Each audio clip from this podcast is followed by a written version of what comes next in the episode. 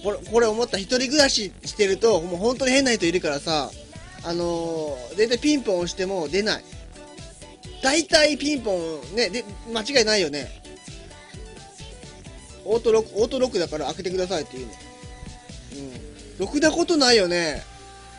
この、あの、この前もさ、新聞の会員が来たのよ。やっちゃったと思って、すいません、あの、ど、どこの新聞とか言わないよ。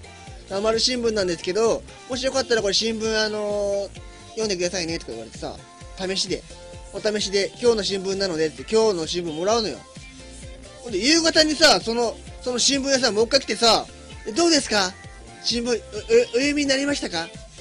いや、あのー新聞は取らないですって言ったら、じゃ今日朝渡した新聞返してもらえますかって。返せって言うんだよ新聞取らないんだったら返せってどういうことだよ本当に。返せって言うんだよ